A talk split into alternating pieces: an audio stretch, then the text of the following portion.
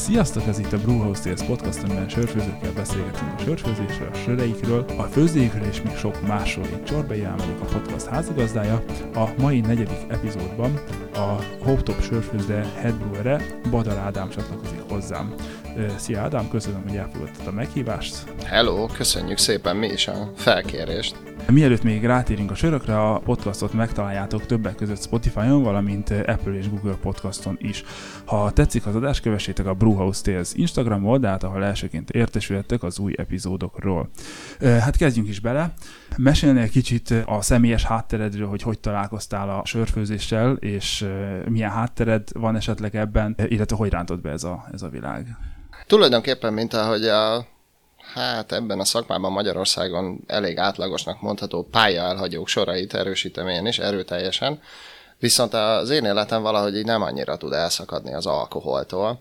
Én eredetileg szőlészként végeztem, és a szakmai gyakorlatomat is borászatnál csináltam, meg, meg tényleg ez a, ez a borvonal a mai napig úgy megvan, hogy, hogy azért eléggé jó barátságban vagyok a jó borokkal, és 2015-ben kezdtem el otthon főzögetni. Ennek tulajdonképpen annyi a háttér hogy az egyik nagyon jó barátom még, amikor egyetemre jártunk, ő a kollégiumban ilyen különböző sűrítményes, meg akár Olgrain házi főzeteket pancsolgatott magának, ő mutogatott ilyen házi főzeteket, és a kettőnk ízlése az nagyon távol áll egymástól, és akkor így mondtam, hogy fú, hát ez, a, ez egy kisüzemi sör, meg a házi sör, hát ez nekem nem, ez nem, hát ez ilyen kenyérízű, meg baromi keserű, ez nem. És valamiért így jött egy ilyen fejlővés 15-ben, egy pár évvel később, hogy azért én ezt csak kipróbálnám, mert az, hogy neki milyen ízlése van, nekem teljesen más, megpróbálom.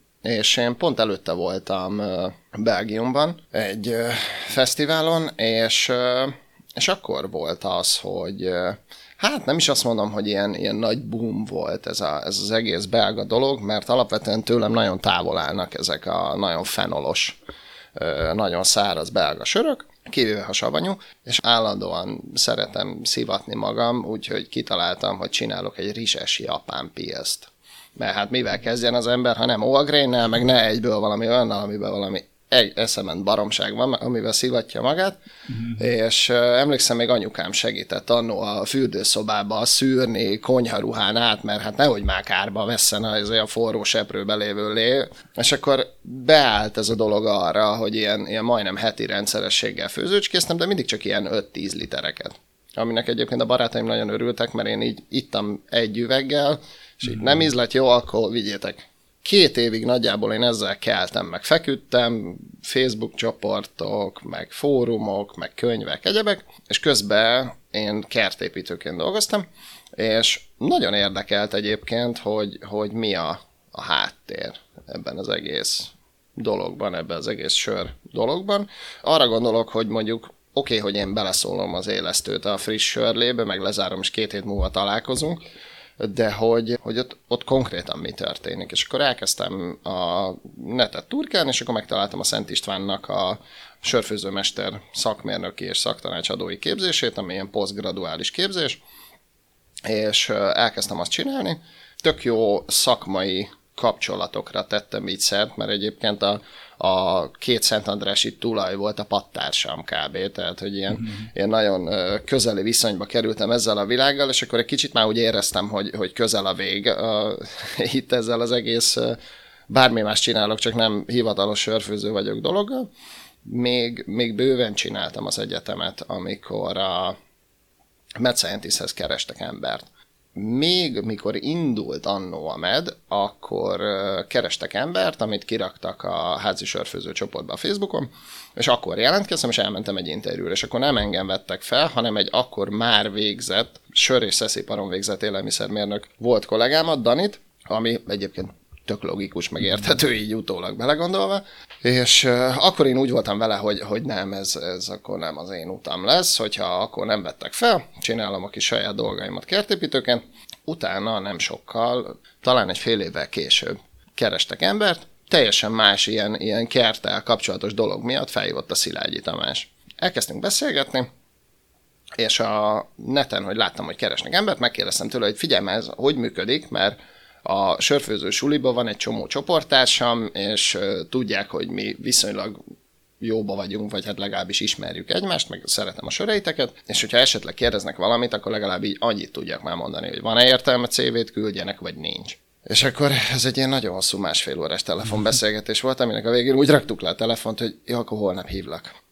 Hát végül az lett a vége, hogy 17-ben, pont a szülinapomon, június közepén kezdtem a Med Scientist-nél, a kertjét nem is csináltuk meg, meg utána szó se esett ilyesmiről már. Hát tulajdonképpen én ott így eléggé végigjártam a ranglétrát, mert eleinte a srácok kezébe nyomtam a palackot, amit felraktak a címkézőre, meg utána töltötték, aztán később már én pakoltam fel a gépre a palackot, és hát, hogy van, másfél évig csináltam a, a kiszerelést, hordótöltést, palackozást, és utána kerültem át a főzőházba, és közben így, így elég, elég sok mindent magamra szedtem, főleg olyan tudást, amit mondjuk az egyetemen nem tanítanak. Tehát ö, tulajdonképpen én személy szerint azt látom a saját példámon, hogy az én szakmai tudásomhoz és karrieremhez sokkal inkább hozzájárult az, az attitűd, mondjuk, ahogy én hozzáállok ehhez az egészhez, illetve, hogy rengeteget tudtam, tényleg szerintem az ország egyik legjobb szakember gárdájától tanulni ennyi idő alatt. És tavaly szeptemberben volt az, hogy, hogy elváltak az útjaink, és akkor utána beszéltem Szamival, mert ő meg üzemvezetőt keresett. Szeptemberben leültünk, átbeszéltük a dolgokat, hogy ő mire gondol, én mire gondolok. Az lett a vége, hogy mondta, hogy jó, akkor várjunk egy picit ezzel, mert látnia kell a, az évvégi dolgokat, és akkor utána december közepén hívjam fel december 10-valahanyadikán felhívtam, hogy hello, akkor azt beszéltük, hogy felhív, felhívlak, és akkor mi legyen. Fú, jó, jó, oké, izé, találkozunk. És akkor az lett a vége, hogy január közepétől elkezdtem itt tevékenykedni. Igazság szerint azt kell mondjam, hogy, hogy nem gondoltam volna, hogy ennyi idő alatt annyit fogok tanulni a, a főzdés dolgokról, meg, meg, meg azokról a dolgokról, amiket korábban a, Medes volt főnököm Gergő mondott nekem, az így tulajdonképpen majdnem szóra szóra ugyanazt mondom a srácoknak, és pár hónappal ezelőtt összefutottunk itt az udvaron, és én mondtam neki, hogy figyelj, kösz, mert, mert igazából tényleg, amiket te mondtál nekem, az most nyert értelmet igazán, és most látom, hogy, uh-huh. hogy miért, meg, meg hogy volt ez az egész. Úgyhogy tulajdonképpen ennyi, most annyi a, a legfőbb feladatom, hogy a, a termelésbiztonságot egyre hatékonyabbá tudjuk tenni, legyenek új sörök, illetve a régi recepteket is átdolgoztuk itt-ott. Kicsit kivettünk belőle, itt kicsit hozzáraktuk ugyanazt a mennyiséget máshol, úgyhogy egy picit így át lett dizájnolva egy pár alapsör is. A főzdét be tudnád mutatni technológia oldalról, hogy, hogy milyen berendezésen főztök, mekkorán, illetve, illetve milyen kapacitásaitok vannak? Tulajdonképpen az elmondható, hogy a főzde kínai gyártmányú alkatrészekből van összerakva, illetve hát nem alkatrészekből, hanem maga a főzőház például, illetve a tartályok kínai cuccok, viszont hál' Istennek azt szokták mondani itthon a hozzáértők, meg a sörfőzde építők, hogy Szaminak van a legjobb kínai cucca, mert az ő esetében volt az, hogy Siemens motorok kerültek fel, svájci szelepek, egyebek, tehát hogy maga a vas, ami benne van, meg a hegesztés, az oké, okay, hogy kínai, de minden más nyugat-európai, ami benne van. És egyébként nagyon, nagyon szépen működik a, a dolog. Egy nettó 750 literes főzőházunk van, három üstel, amit gőzzel tudunk melegíteni. Ez már csak azért is nagyon jó dolog ez a gőzös melegítés, mert egyrészt sokkal kevésbé ég le komlóolaj, malátapor, bármi az üstnek az aljára, Másrészt viszont ezt az ököl szabályként mondott egy fok per perces melegítést, ezt tök szépen tudja hozni. És ráadásul marha stabilan is, aztán az meg már csak megint előnye ennek az egésznek, hogy itt van egy ilyen óriási gőzgenerátor nekünk, hogy fahordót akkor gőzölünk, amikor akarunk. Ezen kívül van összesen 11 tartályunk, a 11 tartályból 4 750 literes, illetve hát nettó 750, de újabban inkább szeretjük 800-ra tölteni őket, mert ha a szádlón folyik ki a hab, az nem olyan nagy baj. A nagy tartályaink azok 2000-es tartályok, abból van 7 darab, és most átalakítottuk az egyik 2000-es tartályunkat úgy, hogy kapott egy teljesen külön hűtőrendszert, így akár június kellős közepén tudunk iceboxot fagyasztani, hogyha ha nagyon akarunk. Úgyhogy tulajdonképpen ez, a, ez az irány lesz most a fő csapás irány az icebox és a bok vonalon nálunk, hogy lesznek hordós tételek, lesznek úgy ízesített tételek, hogy mondjuk az alap bok receptünk lesz egy picit átvariálva és malátával elvive valami más irányba, és akkor ahhoz képes lesz az ízesítés, szeretnénk dobozba iceboxot kiadni majd, meg, meg akár dupla bakot is simán. Mi jelenleg a flagship sörötök, amit, amit legtöbben keresnek, vagy amivel legtöbb, legtöbb Szerintem a Green Zone én azt uh-huh. gondolom. Bár megmondom őszintén, én az eladásokban, ilyesmikben nem, nem igazán látok bele. Akkor mit főztök legtöbbet? Valószínűleg partiban van az. Green Zone, Green Zone. igen, igen. Az, az egy nagyon, nagyon népszerű sör, és az egyik monyós kollega fogalmazta meg nyáron, mikor itt kint sütögettünk a főzde mögött a teraszon, hogy így belekóstolt, így vittem neki egy, egy, egy pohár, hogy ú, kóstolt meg, ezért átalakítottuk a Green Zone-t, meg ezért most már van Aero szűrünk, úgyhogy Aeróval főztük, meg itt és így belekóstolt, ennek 2016 nyári íze van, mikor így berobbant az óriási ilyen amarillo citra mhm. őrület, a söreitekkel egyre többet lehet a szupermarketek polcain is találkozni. Eddig talán ez a, a Green Zone, Lager, Cherry Fig vonal volt az, ami, amivel én személy szerint többet találkoztam. Mostanában pedig ez, ez kiegészült a baklavával, illetve a, a tékösékkel, ami egy ilyen kókuszos, epres, laktózos igen, sör. Igen. Ennek, ennek mi az oka? Láttátok azt, hogy, hogy a széles közönségnek is van igénye erre, tehát el, eladható ez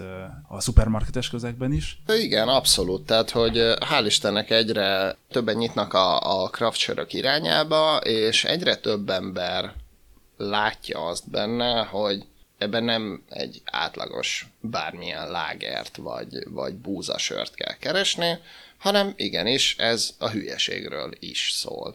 Tehát, hogy amellett, hogy vannak mondjuk olyan söreink, például ami az új szortimentben egy ilyen, egy ilyen reményeink szerint flagship sör lesz a PS12, ami tényleg pilzeném a 100 komló, dupla dekokció. Ennyi. Semmi baromság, és, és például Krafton is a sörfőzők küldték oda a vendégeket, hogyha sörízű sört akartok inni, akkor menjetek a hoptophoz, ígyatok pilzt.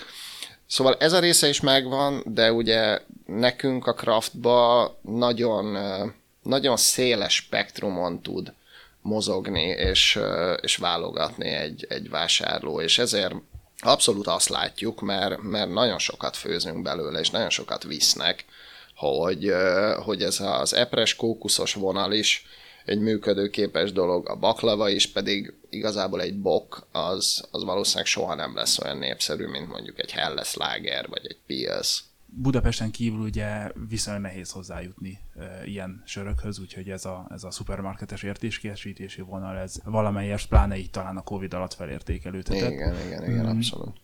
Erről van esetleg valamilyen információt, hogy milyen, milyen arányban kegeztek sört, milyen arányban palackoztok sört, illetve ennek a, a palackozott dobozolt vonalnak milyen része megy nagyjából szupermarketekbe? Hát az igazság szerint abszolút sörfüggő. Tehát mondjuk egy pilsnek legalább a kétharmada az hordóba megy. Egy Midnight Expressből 95% palackba megy, mert mert a kocsmákban nem, nem nagyon raknak fel ilyen uh, dry stoutokat csapra. Az, hogy a, a múlt is, vagy hát egyáltalán az áruházi értékesítés, az milyen arányba oszlik meg a, a kocsmákhoz képest, arról nekem nincsen információm, de, de én azt látom, hogy a, az áruházakban viszont nagyon, nagyon sok sör fogy. Uh-huh. És uh, van olyan áruház, aki kifejezetten ráment erre az egész craft vonalra, és, és tényleg ilyen nagyon gusztusos, meg szép diszpléjeken árulják a portékát. Volt mostanában egy arculatváltásodok is logócserével, illetve talán az már egy kicsit régebben, de a limitált főzeteitek is egy ilyen egységes arculatot vettek fel.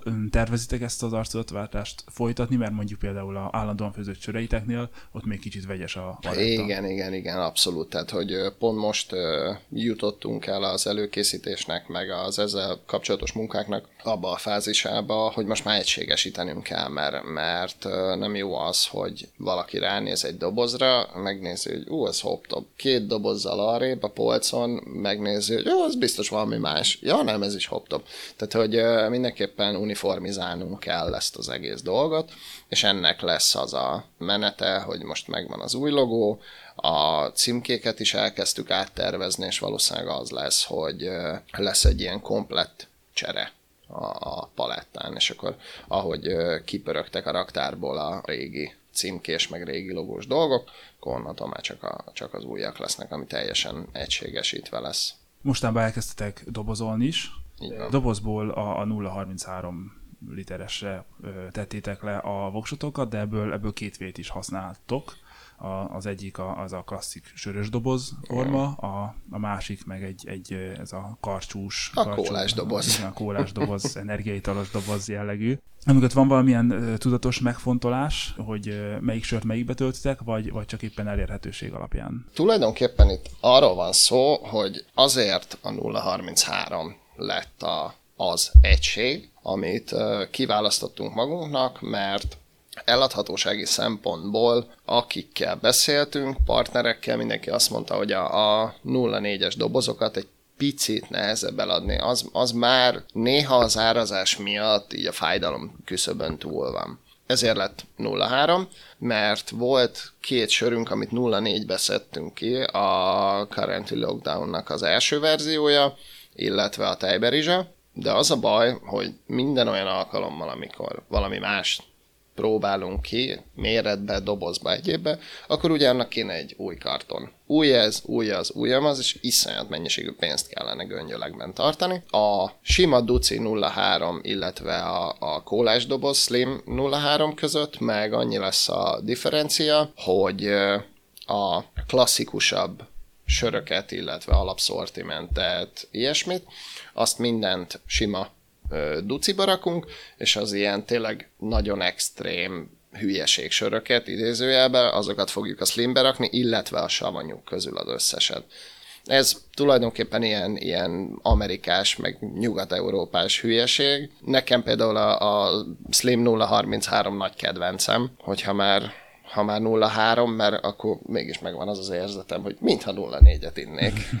most egymás mellett futtatjátok az üvegeket, üveges kiszerelést és a dobozos kiszerelést. Ezt tervezitek, hogy így marad a jövőben, vagy szeretnétek az egyikre átállni? Ö, annyi a terv ezzel kapcsolatban, hogy most a korsöröket kiszereltük dobozba is, meg kiszereljük dobozba is, meg palackba is, a kegen kívül, és azt tervezzük, hogy a piaci igényeknek megfelelően fog alakulni a sorsa ezeknek, tehát hogyha ragaszkodik hozzá a piac, hogy ez palackba legyen, akkor palackba lesz, hogyha nem, akkor akkor dobozba, viszont minden más sört csak és kizárólag dobozba. Vannak olyan főzdék, akik heti szinten lökik ki az újabbnál újabb söröket. Egészen a elmúlt időszakig a, a Hop Top kicsit egy talán fontolva haladóbb. Kicsit ortodoxabb kicsit, kicsit, kicsit ortodoxabb vonalat képviselt, mint hogyha ez változóban lenne mostanában. Ö, igen, hát tulajdonképpen ez is hozzátartozik ahhoz, hogy, hogy én itt vagyok például. Kifejezetten az volt az egyik elvárás velem szemben, hogy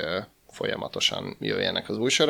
Igazság szerint azért sem volt korábban például nagyon új sör, vagy nagyon gyakran új sör, mert három-négy ember csinálja az effektív főzde dolgokat.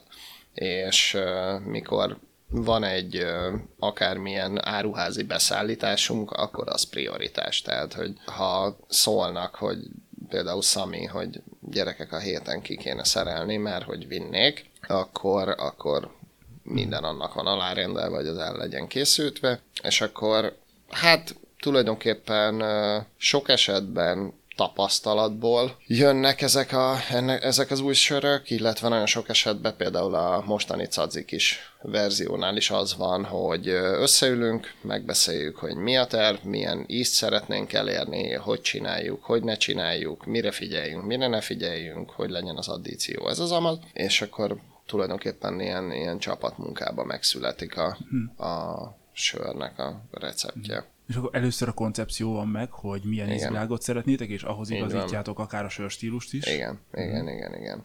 Ne, nem az a vonal akkor, hogy, hogy mostában nagyon menje, mennek a gyümölcsös laktózos savanyú sörök, akkor most egy gyümölcsös laktózos savanyúra egy, egy, egy variációt.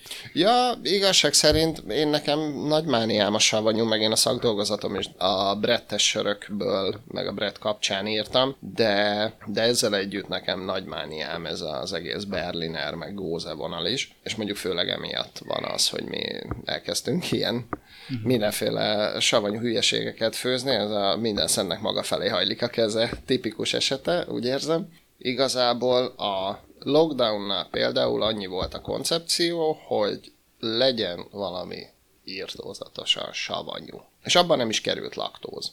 Viszont például a Sour Rainbow-nál ott meg, ott meg abszolút az volt, hogy hogy menjen akkor bele megy, meg menjen bele áfonya, de hogy ne legyen annyira savanyú, tegyünk bele laktózt.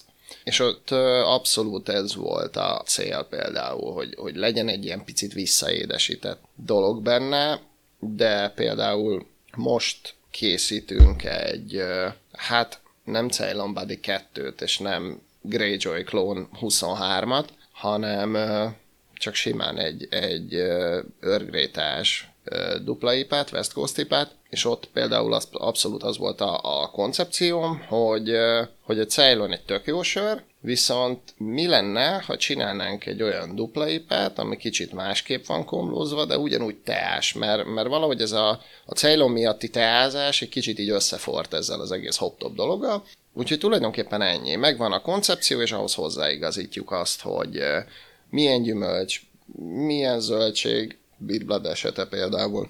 Hogyha már így szóba került a Ceylon Buddy, ezzel a sörrel sokszor találkoztam sörfőző csoportokban, amikor etalonként hivatkoztak rá, hogy ha teásört szeretnének, akkor gyakorlatilag ez a, ez a cél, amit, uh-huh. amit el szeretnének érni. Ebben esetleg tudsz valami tippet adni, vagy amit elárulhatsz, hogy, hogy te addíciót hogy érdemes, hogy érdemes hozzáállni? Hát mi a, mi a teát a Ceylonnál például úgy szoktuk csinálni, hogy 5 perc a forrálás végén, és még a Whirlpoolnál 5 percig benne van, és utána kivesszük. De igazság szerint ez a Tea Blend, amit használunk, ez elég speciális egyrészt, másrészt meg ebbe ilyen narancshéj van, meg mindenféle ilyen gyümölcshéjak, meg gyökerek, és ezért kicsit nehéz, hogy azt tudja mondani, hogy három filter sárga Lipton, egy narancshéja, egyebek, mhm. úgyhogy, úgyhogy itt igazából én azt tudom mondani, hogy érdemes azzal játszani, hogy mondjuk forralásba egy kis narancshéj, édes narancshéj, és ahhoz valami ilyen akár keverék fekete tea. Uh-huh. És érdemes mindenképp szálast használni. És akkor a másik, amit, amit szintén említettél, az a, az a Beat Blood Igen. nevezetű céklás sör, ez az első savanyú söreitek igen. között volt gyakorlatilag, ami, az első, ami, ami kijött, és ez egy zöldséges, egy, egy zöldséges Igen. sör, aminek egy ilyen nagyon ilyen vérvörös, vérszerű megjelenése is van, ami a YouTube csatornátokon is van valami. Igen, ilyen, igen, a black metalos bemutató, igen. A cékla az nem egy olyan zöldség, amit jellemzően szoktunk fogyasztani. Ezt a, ezt a sörben hogy, hogy adjátok hozzá? Hát most nagyon prózaian hangzana, hogyha azt mondanám, hogy három napig céklát hámozunk és sütünk egy ilyen rezsón. Tulajdonképpen arról van szó, hogy cékla levet veszünk, és, és azt használjuk fel hideg oldalon hozzáadjuk. De Érdekes egyébként, hogy nagyon sokszor Antebden is olvasom, hogy ilyen bogyós, gyümölcsös ízeket is felfedeznek illatban és ízben, és ha olyan napon van, még én is észreveszem benne. De ez tök fura, mert egyébként egy halálföldízű, egyébként édes gyökérzöldségről beszélünk. Mm és mi a véleményed? A, ennek a sörnek van egy nagyon extrém megjelenése. Ez, a, ez az extrém megjelenés mennyire, mennyire befolyásolja a fogyasztókat a, a Igazság szerint az a, az a furcsa, hogy van például most egy új partnerünk, aki hogy is van, hét elején vitt belőle egy 12-es karton, mert az ő ö, fogyasztó közönsége egy kicsit ilyen ortodoxabb módon áll a, a sörökhöz, és tegnap hívott, hogy figyelj Ádám, hazafele jövök, tudsz még hozni 24-et, mert hogy így elvitték. Uh-huh. Úgyhogy ö, igazából legelőször szerintem az embereket, ö, aki például nem sörös, meg nem ért a sörhöz, az fogja meg, hogy hogy néz ki. Tehát, hogy kitöltöd egy vérvörös valami ilyen világító rózsaszín habbal. És akkor, ó, de jó, ez micsoda. És így, hát ez egy céklás sör. És akkor elhüledeznek rajta, hogy úristen, céklás, miért, akkor ez nem is sör, kóstold meg. Úgyhogy, úgyhogy tulajdonképpen szerintem a, a kinézet, meg maga a cékla mi volt, ami, ami így elvezeti a fogyasztókhoz, főleg ezt a sört. A piacon különböző trendek vannak, ugye ez a savanyú, gyümölcsös savanyú vonal is eléggé megy, a New England vonal is, is eléggé megy. Ezen túlmenően láttok valamilyen trendet, hogy milyen irányba nyílik esetleg a piac?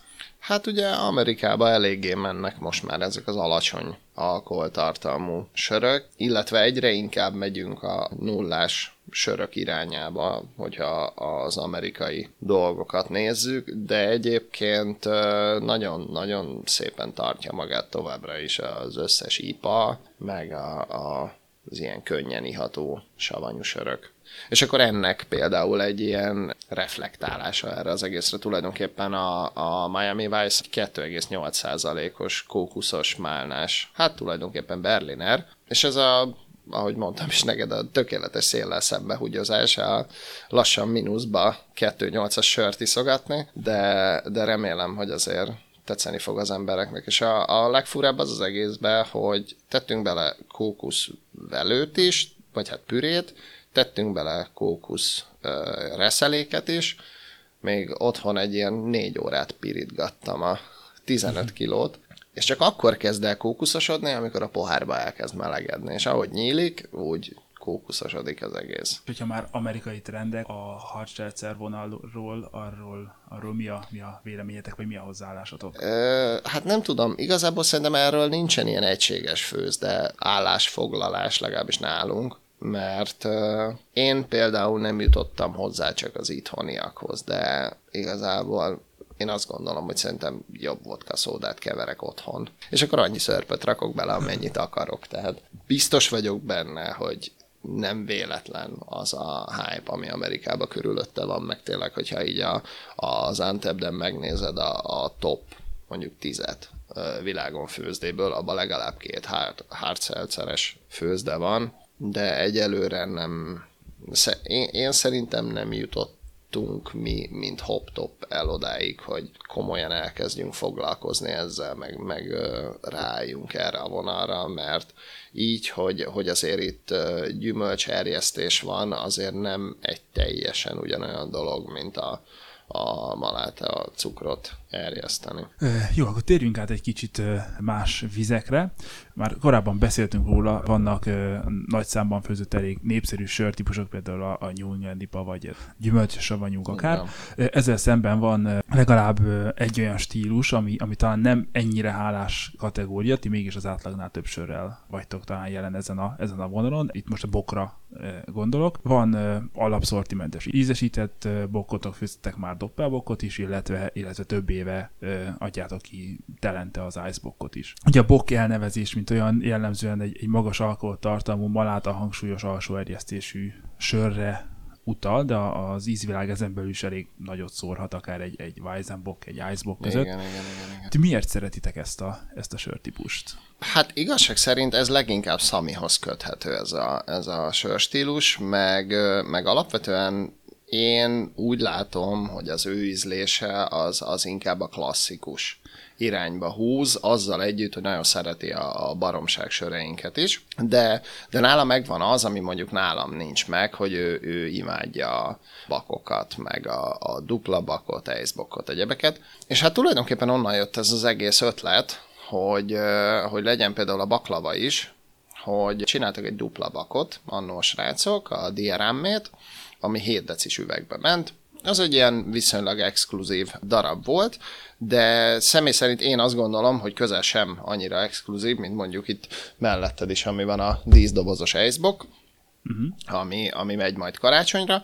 Tulajdonképpen ugye annyi a differencia itt a, a bok, icebok vonalon, hogy az icebok esetében csinálunk egy dupla bakot, ami tényleg eléggé maláta hangsúlyos kvázi láger. Én magamban mondjuk úgy szoktam definiálni ezt a dolgot, hogy ez a sok kristálymalátával készült láger az, az a bok nekem, és ez azért volt eddig csak téli uh, sörünk, meg uh, a kínálatunknak a téli tagja, mert hát tulajdonképpen ilyenkor volt olyan idő, hogy a hűtőrendszerünk anélkül, hogy megfogná a többi sörnek az erjedését, vagy túlhűteni őket, le tudjunk hűteni mínusz fokra egy dupla bakot. Én azon gondolkozom egyébként személy szerint, meg hogy én, én azért itt játszanék majd egy picit az Imperial Stoutok esetében is, hogy mi van akkor, hogyha mondjuk egy Aim Stoutból kifagy 400 liter víz. Mm-hmm például.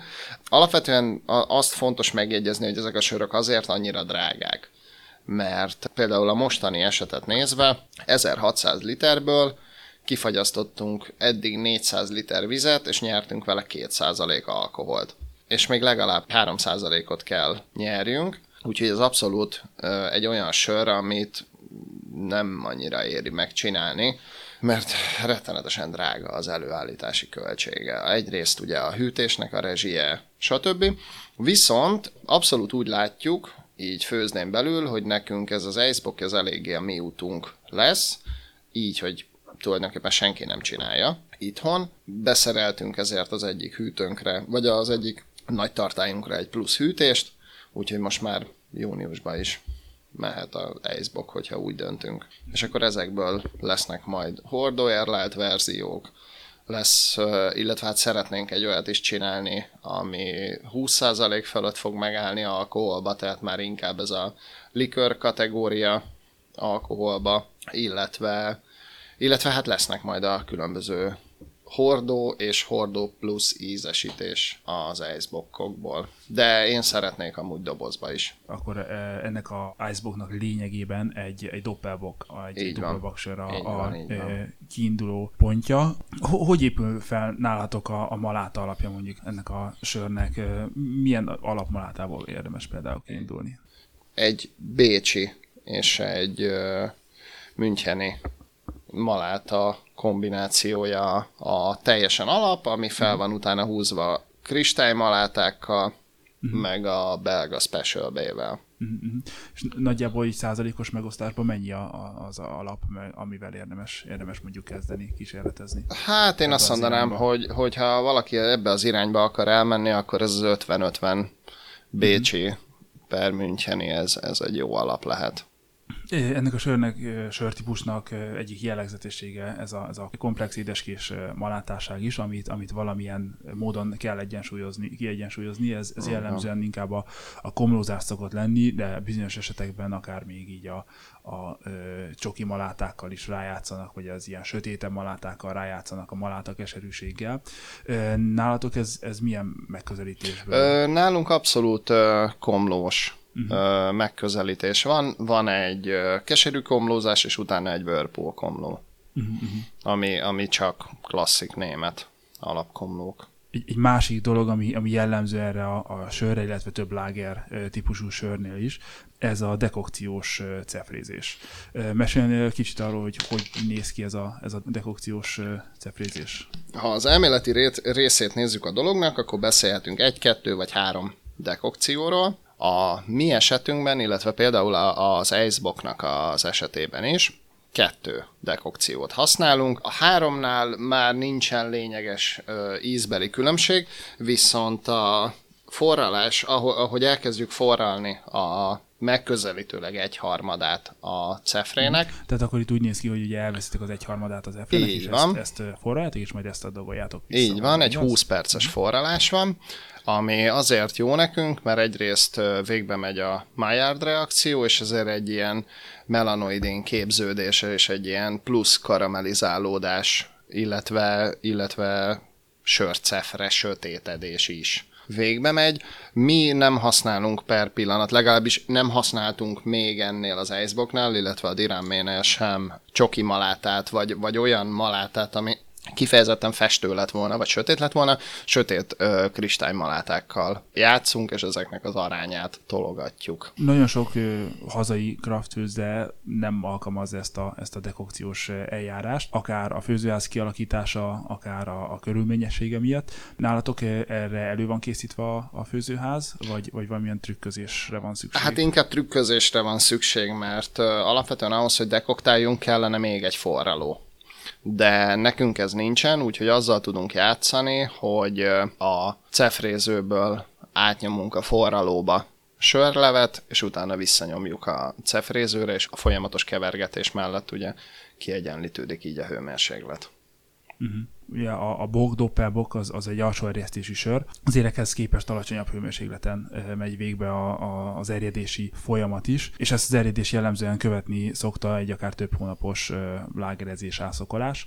Mm, ez a, a doppelbok esetében, ami még pluszban egy, egy erős sör is, mondjuk, ez nálatok hogy néz ki? A most legfrissebb Iceboknál például az volt a, az eljárás, hogy kb. három hét alatt leerjedt a sör, elértük a végerjedést, utána négy hétig egy fokon elszakolódott, és utána raktuk át a mostani tartályba, amintbe elkezdtük fagyasztani. Most két hétig volt mínusz 9, vagy mínusz 6 fokon, és most volt egy átfejtés, kimostuk a, a, a hűtőtartályt, meg kiengedtünk belőle 400 liter vizet, és utána most mínusz 9 a, a cél, és azt várjuk, hogy uh-huh. mostan a második fagyasztásnál már el fogjuk érni a 14-es alkoholt. De korábban meg annyi volt a metodika, hogy a hűtőrendszerünkhöz legközelebb lévő kis tartályunkat használtuk ejszbokolásra, és itt maximum 700 litereket tudtunk egyszerre fagyasztani, amiből mondjuk kijött 300 liter sör, úgyhogy azt az időt addig a, a doppelbok alap az ászok hőmérsékleten eltöltötte a, a nagy tartályba, tehát összességében a korábbi icebokkoknál emiatt a, a technológiai hátrány miatt körülbelül olyan, olyan 6-8 hét volt az ászok idő. A lágerélesztők használat esetén ö, szokták ugye azt is ajánlani, hogy az érekhez képesti magasabb sejtszámmal ö, való oltás az, az ö, ajánlott. Erre ebben az esetben ugye rátesz még pluszban az is, hogy egy magasabb alkoholtartalmú alapsörről is ö, beszélünk, relatív magas a, a kezdeti cukortartalom. Ti mennyire követitek ezt, hogy, hogy jó, magasabb sejtszámmal? Ö, hát tulajdonképpen mi, mi duplával oltjuk. Uh-huh a, a dupla bakokat a számított mennyiséghez képest. El tudnád mesélni azt, hogy, hogy a, a főzéstől kezdve hogy néz ki egy iceboxnak lényegében az életútja a, a palackig, hogy nagyjából mennyi időt tölt, hol, milyen Hát a dek- dekokció miatt, illetve azért, amiért ilyen körülményes, ezért egy nagy tartályt három nap alatt tudunk megtölteni. Tehát itt nem tudjuk azt csinálni, hogy két főzetet csinálunk egy nap, mint mondjuk egy Green Zone-nál például, mert annyi időt elvesz a átszivattyúzás, meg az forjon még fel, forjon 20 percig, nyomjuk vissza egyebek, hogy, hogy napi egy főzettel tudunk számolni, tehát hogy csak maga a főzés az három nap. A három nap után átlagosan két és fél három hét, amíg leerjedt teljesen 10 fok környékén a sör. Utána, ha ez megvolt, akkor utána van egy ilyen 3-4 hét ászokolás, akkor már 7 hétnél járunk, és utána a fagyasztás az meg abszolút olyan, hogy azért nem tudok most per pillanat mit mondani rá, mert most teszteljük először az új rendszert, tehát hogy lehet, hogy azt tudom neked három nap múlva vagy öt nap múlva mondani, hogy ez két hét volt, de lehet, hogy két hét múlva tudom azt mondani, hogy ez három hét volt. Úgyhogy, úgyhogy nagyjából egy ilyen 10, maximum 12 hét gondolatom szerint, amit igénybe vesz egy ilyen 14%-os icebooknak az elkészítése, és hogyha ez megvan, per pillanat még nincs meg a szeparátorunk a karbonizálóval, úgyhogy utána még amért ilyen sűrű, szerintem lesz majdnem egy hét, mire elnyel elég széndiokszidot, hogy jó legyen, és utána tudjuk kiszerelni, viszont ezt a fél literes díszpalackot, ezt csak a kézi palackozóval tudjuk megoldani, hogy, hogy megtöltsük, és akkor ilyen, ilyen kalákába sorba állunk a tartályok között, és akkor az szokott lenni, hogy egy ember pakolgatja a palackokat, meg tölti, a következő ember az kupakol, és mivel kicsit most szorít is az idő minket, ezért valószínű az lesz, hogy lesz egy ember, aki kézzel felrakja rá a címkét, mert hogy nem tudjuk sajnos géppel címkézni se, és én leszek a negyedik, aki meg mártogatja a viaszba a végén a, a palackokat, és az ötödik meg mikor kihűlt, akkor pakolja a, a díszdobozba meg a kartonokba. Úgyhogy ez egy ilyen 6-7 fős mm. játék lesz az az Icebox kiszerelős, nem? A jég ugye csapdába ejt valamennyi alkoholt is, mm. tehát alkoholveszteségetek is van. Hogy tudjátok meghatározni az, a, az Icebox a végső sör alkoholtartalmát? Viszonylag egyszerűen van egy igazság szerint, ha nagyon le akarom egyszerűsíteni, egy üveg pálinka főzőnk, amiben fél liter sörlevet tudunk maximum forralni, de egyébként ilyen két deciket szoktunk leforralni, és szeszfokolóval megnézzük, hogy hogy állunk. Itt ugye azt el kell mondani, hogy annyi játék lehetőségünk azért van, hogy azt mondja a jogszabály, hogy 5,5% alkohol alatt fél százalék lehet az eltérés főzetenként plusz-minuszba, alkoholba. 5,5 százalék fölött viszont egy. Tehát, hogyha úgy jön ki mondjuk, hogy nem 14, csak 13,8, vagy esetleg nincs időnk rá aznap foglalkozni vele, mikor pont 14 lenne, és 14-3, ami inkább elő szokott fordulni, akkor, akkor sincs probléma. Említett az, hogy kifejezetten sok veszteség van lényegében Igen. ezen a söröm. Mm, hogy, hogy kell elképzelni, hogyha egy adott mennyiségű sörléből indulunk ki, hány százaléka jön ki a végén nektek egy ilyen 14 százalékos icebook illetve milyen a, a kezdősörnek az alkoholtartalma? Szerintem, szerintem olyan 30 százalék környéke lesz a vége. Uh-huh. Tehát akkor Mert... 60 vagy 70 százalékot veszítünk rajta. Igen. Uh-huh. Igen. A többi, többi az elmegy fagyasztásba, meg átfejtésbe, egyebekbe. A mi kezdő sörünk az 9-3-as volt most. Említetted, hogy szeretnétek majd próbálkozni ilyen, ilyen 20%-os sörökkel is, tehát kifogyasztani addig az alkoholt. Ezt ugye több körbe kell megejteni egyre hidegebb hőmérsékletekkel. Ugye ebben a, a kategóriában talán a, a Brewdog ment a falig, a taktikán nukleár pingvin 30 az, az nem ilyen 52 környéken? Meg van az End of History, ami, ami ja. 50 felett. Igen, igen. Hát igen. Ott, ott azért már jégdesztilláció van, tehát hogy azért az egy kicsit másabb eljárás, de, de igen, ez a cél. A hűtőrendszerünk most mínusz 15-öt tud, ezen az egy tartályon, úgyhogy én, én abszolút bizakodó vagyok benne, hogy ezt össze lehet hozni. Mm-hmm. Tehát mínusz 15-tel, akkor ez a 20% környék el. Szerintem, szerintem azt el, el fogjuk érni. Mm-hmm. És van esetleg arra, arra tipped vagy ötleted, hogy egy sima otthoni fagyasztóval, fagyasztóládával érdemes ne, próbálkozni? Ne, nem is feltétlenül kell erre. Van egy érdekes sztorim, csináltam egy Black Kipát otthon, és hát mondom, akkor eljött a Cold Crash ideje, feltekertem maxra a kis hűtőnkön a hőmérsékletet, és így teljesen hátra toltam a vödröt, amennyire csak tudtam, hogy egyáltalán bebírjam zárni az ajtót. Csak azt nem néztem meg, hogy a vödörnek a falának körülbelül a fele felfeküdt a hűtőnek a hátuljára, úgyhogy nagyjából egy 8 liter vizet sikerült kifagyasztanom a Black Kipából, úgyhogy igazából kombináltam az Icebox eljárást egy Black Kipa főzéssel, és tényleg olyan volt, mint a kőolaj, úgyhogy abszolút működik. Szerintem egy ilyen nagyon csúcsra járatott, sima, átlagos hűtővel is meg lehet azt csinálni, vagy, vagy akár fekvő fagyasztóládával, hogy ilyen mínusz ötre belövi az ember, aztán mm. hadd szóljon egy kész icebookot a fagyasztás után, amikor kijön a tartályból, kell még tovább érlelni, hogy kerekedjenek az ízek, vagy akkor már a, a késő gyakorlatilag parackozás készen? Én azt szoktam mondani, hogy azért az icebookot miután megveszi az ember, illik elrakni legalább egy évre. Tehát, hogy én, én úgy vagyok vele, hogy abból még nem volt baj, hogyha egy ilyen erős sör érett, van egy, van egy málnás icebox sörötök is. Ennél ugye a málna hozzáadása az trükkös lehet, fagyasztás után magas alkoholtartalom mellett már, már nagyon élő sejtekkel ne, nem lehet Nem, nem nagyon kell számolni, igen. Mivel gondolom csak egy részét málnázátok be az adott sörnek, ezért logikus lenne, hogy az utolsó leg, legutolsó lépésben adjátok hozzá a málnát, ezt, ezt ti hogy tudjátok megoldani? Ö, vannak a tartályainkon úgynevezett hopportok, a tetején, amit hivatalosan hideg komlózásra találtak ki, gyakorlatilag hideg mindenezésre a gyakorlatban, és, és ott szoktuk hozzáadni a, a málna velőt, és utána meg a tartály alján lévő elvevő csonkon széndioksziddal átkeverjük az egészet.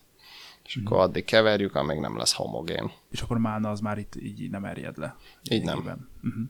Erre talán már, erre a kérdésre már talán kaptunk választ, de, de akkor idén is terveztek kiadni Icebookot. Így van, így van, mindenképpen. Meg jövő évben még többet, tehát hogy akkor valószínűleg egész évben lesz már. Terveztek idénre a, a alap natúron, meg a, a mánáson kívül valami mást esetleg? Ezt, ezt még nem fedném fel, uh-huh, okay. hogy mik a tervek. Még egy kicsit kanyarodjunk vissza a Doppelbock Icebook vonalról a kórbok sörötökre, ez a, ez a baklava, ez egy, ez egy ízesített boksör. Amellett, hogy a bokok azok jellemzően magasabb alkoholtartalmú sörök, ez egy, ez egy 5% alatti, hogyha jól emlékszem sör. 4-8. Uh-huh. Ami, ami ráadásul ízesítve van mézzel, mandulával, vagy csak nem mand, mézzel, Méz, pisztácia és dió. Egy ilyen alacsony alkoholtartalmú lényegében desszert sörnél, desszert inspirálta sörnél. Elég oda kell figyelni, azt hiszem, az egyensúlyra, könnyű átesni talán az édes, ilyen gel Igen. oldalra. Ti ebbe hol találtátok meg az optimumot?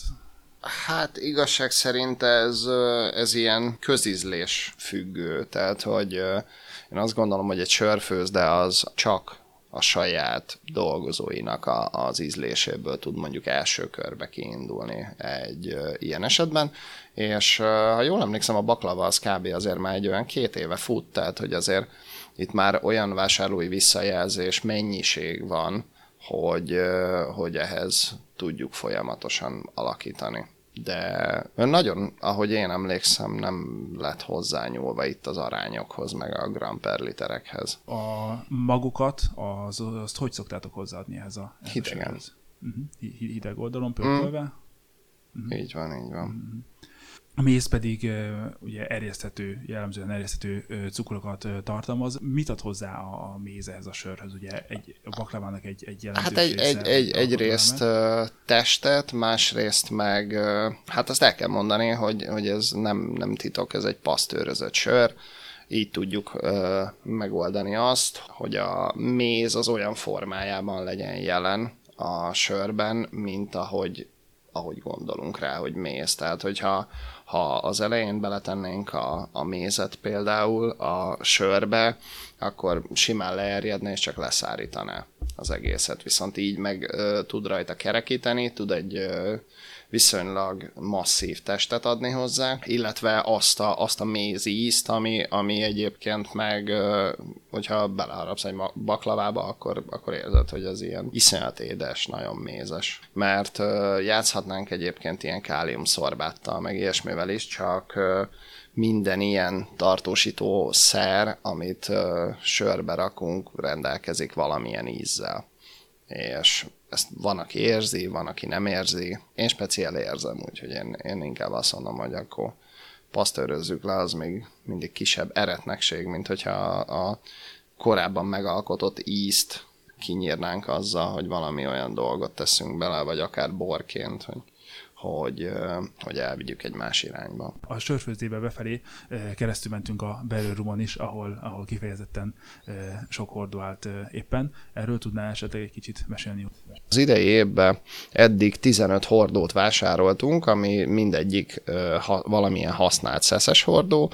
Ebbe, ebbe van tényleg Jack Daniels-es hordó, amit mindenki ismer, de van Fiji rumos, van olyan bourbon hordónk, ami, amiben utána juharszirup volt, úgyhogy ilyen, ilyen juharszirupos világú, nagyon érdekes illatú hordó, illetve az idei évben még azért tervezünk bővíteni majd hordófronton, amihez folyamatosan főzzük most a, az Imperial Stoutokat, meg a Wine például, és hát ez valószínűleg jövő év minimum közepe, de inkább vége fele várható, hogy, hogy elkezdenek kijönni ezek a, vagy ezeknek a munkáknak a gyümölcsei, de, de az idei karácsonyi szezonra is tervezünk már, úgyhogy három hordóba is van már több mint egy éve Imperial Stout, ami a, igazából kilövésre vár, úgyhogy, úgyhogy abszolút ráfekszünk most erre a hordós vonalra is, mert igazából mindannyian szeretjük, úgyhogy ez, ez, ez jó, hogyha van, illetve, illetve tudunk ilyeneket mutogatni az embereknek, mert ugye nagyon, nagyon sok esetben azért edukálni kell a, a fogyasztókat, hogy, hogy azért az, hogy sör, az, az nem annyit jelent, hogy van barna meg világos, hanem, hanem rengeteg olyan stílus van, ami egyébként még így a, a nagy közönség számára például felfedezetlen. Mi az, amin, amin jelenleg dolgoztok? Van esetleg valami olyan közeli vagy közepesen távoli jövőben esedékes tervetek, amit, amit szívesen megosztanál? Sörfronton vagy üzemfronton? Akár sörfronton, akár üzemfronton. hát tulajdonképpen annyi van, hogy várjuk most az utolsó gépünket, egy szeparátort. Ha az megérkezik, akkor az, az nagyon meg fogja egyszerűsíteni az életünket, meg fel fog így gyorsítani mindenféle folyamatot. A jövő évben tervezünk egy új alapszortimentet, amihez folyamatosan most már csináljuk az első söröket. Ez, a, ez az alapszortiment, az öt új sörből fog állni, lesz egy viszonylag dupla ipákhoz képes basicnek mondható citrásipa, lesz egy belga megyesünk, ami nem a cherifik átcímkézve, hanem egy teljesen új alap, teljesen új élesztő egyebek. Lesz egy bécsi ászoksörünk, lesz egy dekokciós pilsz, ami teljesen a, a csevonal, illetve az ötödik az egy belga búza lesz, és akkor ezzel az öt alapsörrel fogunk menni, ez lesz majd a korszortiment, és a korábbiakat sem dobjuk ki, mert idény jelleggel elérhetőek lesznek ilyen egy-egy főzetek erejéig a, a korábbi korszortimentes sörök, illetve folyamatosan majd a, a, az újak. Tervezünk egy Imperial Stout szériát. Ez a premium vonalon Ö, igen. Vagy, igen, igen, vagy igen. a korba is? Nem, nem, a korban semmiképp. Tehát, hogy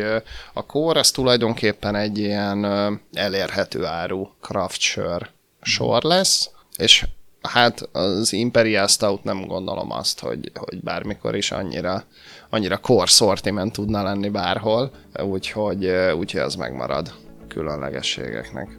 Kedves hallgatók, Bader Ádám volt a mai vendégünk a HopTop sörfőzdétől. Nagyon szépen köszönöm a beszélgetést, és hogy mindezt Én is köszönöm. Ha tetszett a podcast új epizódja, kövessétek a műsort Spotify-on, Google és Apple Podcaston, illetve Instagramon, hogy értesüljetek az új epizódokról. Még egyszer köszönöm Badar Ádám, a HopTop Head Brewery-nek a közreműködését, és találkozunk jövő hónap elején egy új epizódban. Addig is vigyatok helyét, vigyatok kraftot, sziasztok!